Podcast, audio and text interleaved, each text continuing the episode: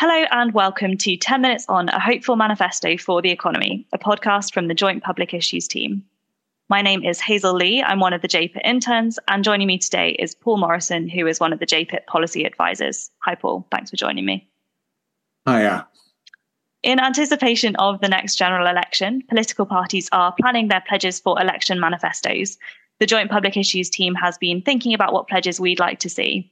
This is the first of six special 10 minutes on podcasts offering our thoughts on what would make manifestos truly hopeful, based around JPIT's six hopes for society. We hope to inspire you to think about what your hopes for party manifestos might be, and perhaps you can write to your MP or a political party to suggest them. So, with that in mind, I think we'll start by thinking about why one of our six hopes is for a just economy that enables the flourishing of all life. So, why, Paul, should Christians want to see a just economy? Why should we care? Why is the economy important? Um, what are your thoughts on that? Well, the, in terms of an election, almost every election, the, the sort of central piece of every manifesto is about the economy. I mean, there's a saying in politics it's the economy, stupid. Mm. That's what wins and loses elections. Often that means something very narrow. It often means something narrow about whether individual people feel richer or poorer. But the economy is a lot more than that. The economy is about how we nurture the environment we're in, how we create things from that environment, and how we distribute those things, mm. and how we distribute the resources of all of our of, of all of our activities and all of our work. And that's done by a set of rules that is often invisible we mm. often think they're almost God given. They're like gravity. That this set of rules, uh, this set of rules that say how how things should be created and how things should be distributed. But the thing is, they are made by us. Those rules are changeable. And it's really important that we recognize it. And even more important, it's really important that we recognize that those rules have been changing all the time in some people's favor and against other people. Mm. And we need to be open to that and open to understanding the electoral process and governments can change that and should change that if it creates unjust outcomes. Yeah, absolutely. And I think as Christians, we have a real a real stake in this and a real voice should have a real voice in this space as well. Absolutely. The, so a long time ago, uh, the, the it was only maybe the 1880s that anybody would recognize the idea of uh, of an economist or somebody who mm. studied the economy. Before that, there was political economy, and then there was just philosophy and even theology because an idea about how you distribute the proceeds of what we do actually that says something about human relationships that says about something about what we owe to each other that says something about community and what communities owe to each other. It's not just about numbers and graphs as modern economics often looks at. It's actually about what is a good society and what is our relationships to each other. Mm. and often today when you see graphs or predictions or economic estimates, baked in are lots of ideas and lots of assumptions about how humans want to interact. And I think Christians should have a lot to say about whether those assumptions are right, whether we want to change those assumptions, whether we want to challenge those assumptions. I think one of the key ones is that more is better. Monthly, we wait for the economic growth figures. Yeah. And if we grow, it's good. If we shrink, it's bad. More of what? More medicine probably is a good thing. More rubber ducks? I'm not sure.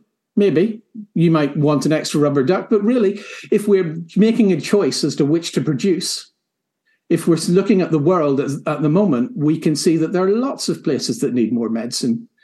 Mm. And maybe more of medicine is the thing we should be aiming at. Absolutely.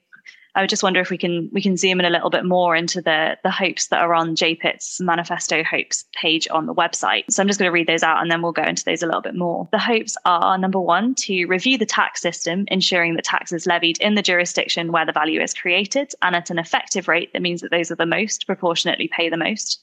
Number two, commit to developing economic metrics and pro well-being policy that encompass the environmental and social impacts of policy beyond GDP growth. And number three, create an industrial strategy to decarbonize the UK economy through structural change by using public sector investment, the tax system, and regulation to prevent polluting technologies. So um, that's a lot of words there. I wonder if we could kind of go into those a little bit more. Um, I wonder, Paul, if you could talk a little bit more about um, why these three areas are areas that we'd like to see change um, the tax system, the kind of um, beyond GDP growth idea, and the economy as it pertains to the climate crisis. I just wonder if you could talk a little bit more about those. I think the biggest challenge of this generation is around climate change. We have an economy that is wedded to both fossil fuels and carbon emitting technologies. So even though we have known for a long time that these th- that this pollution is extraordinarily dangerous and may change the planet irrevocably, and we've invested lots of money in green technologies, we're actually using more fossil fuels this year than we used last, and we're using more fossil fuels this year than any year in human history. At the same time as being utterly convinced that using these fossil fuels can poison the planet. And the reason is that the economy continues to grow. And fossil fuel use, carbon dioxide emissions on a, on a global scale are so far inextricably linked. Mm. So if we want growth, we are going to get more carbon dioxide emissions unless something radical and fundamental happens. And so I think both sides of that equation have to be challenged. One, growth is a really bad metric to understand whether or not people are able to live good lives and are able to flourish. If all of that wealth, and as has happened over the last 20, 30 years, if a disproportionate amount of that wealth goes to the very wealthiest already, overall well being doesn't change very much. Mm. The people who actually need more aren't getting it. So growth doesn't tell you anything about that. Uh, the other side of that equation is obviously we need to find a way of running an economy without carbon dioxide, and that isn't going to happen by itself. There is not money to be made in the current system out of doing that. There is money to be made in developing those technologies, and there's good livings to be made in the green technology sector.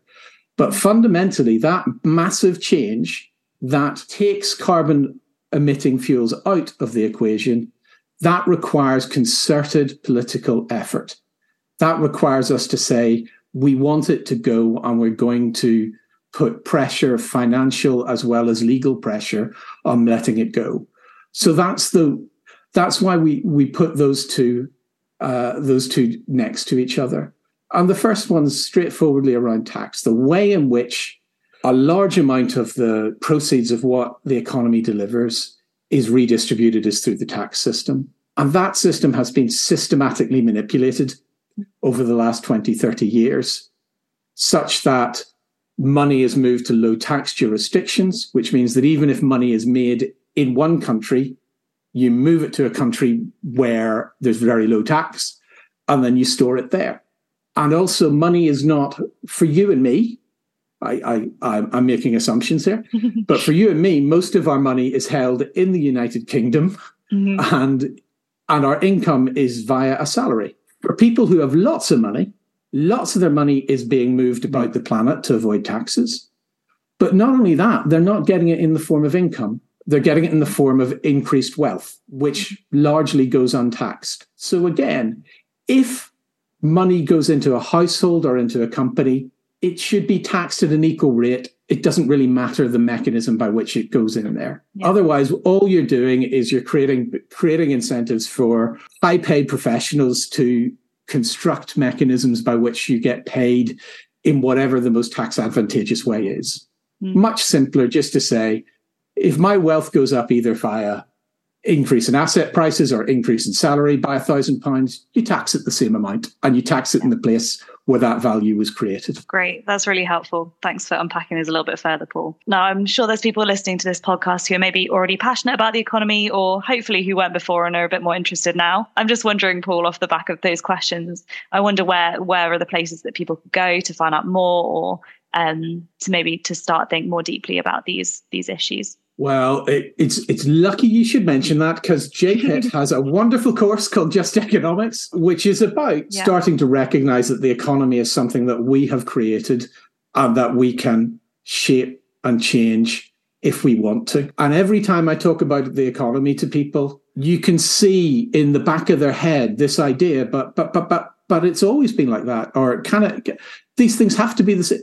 They don't or people can get a better understanding of what what changes or what flex there is and that's really yeah. important i would recommend one book it's mm-hmm. uh, not by a christian author but it, i think it's the one that has been most influential in my thinking about the world slightly differently which is one called doughnut economics by kate raworth mm. which again tries to balance these two things we know that we need to create food and we need to create goods and we create all sorts of things to have a good life and we know that people who don't have enough of these things have a really poor life, and we don't want that. That's not what God wants for anyone. But we also know that if we create so much and we dig up and we dig so much out of the ground and we burn so many things to create them, that actually the environment is going to be damaged. And the book is about asking the question of how do we balance between those two places? How do we live a life in which people have enough but the planet can still flourish. That's the path we're called to, to tread as Christians and we're called to lead along as Christians.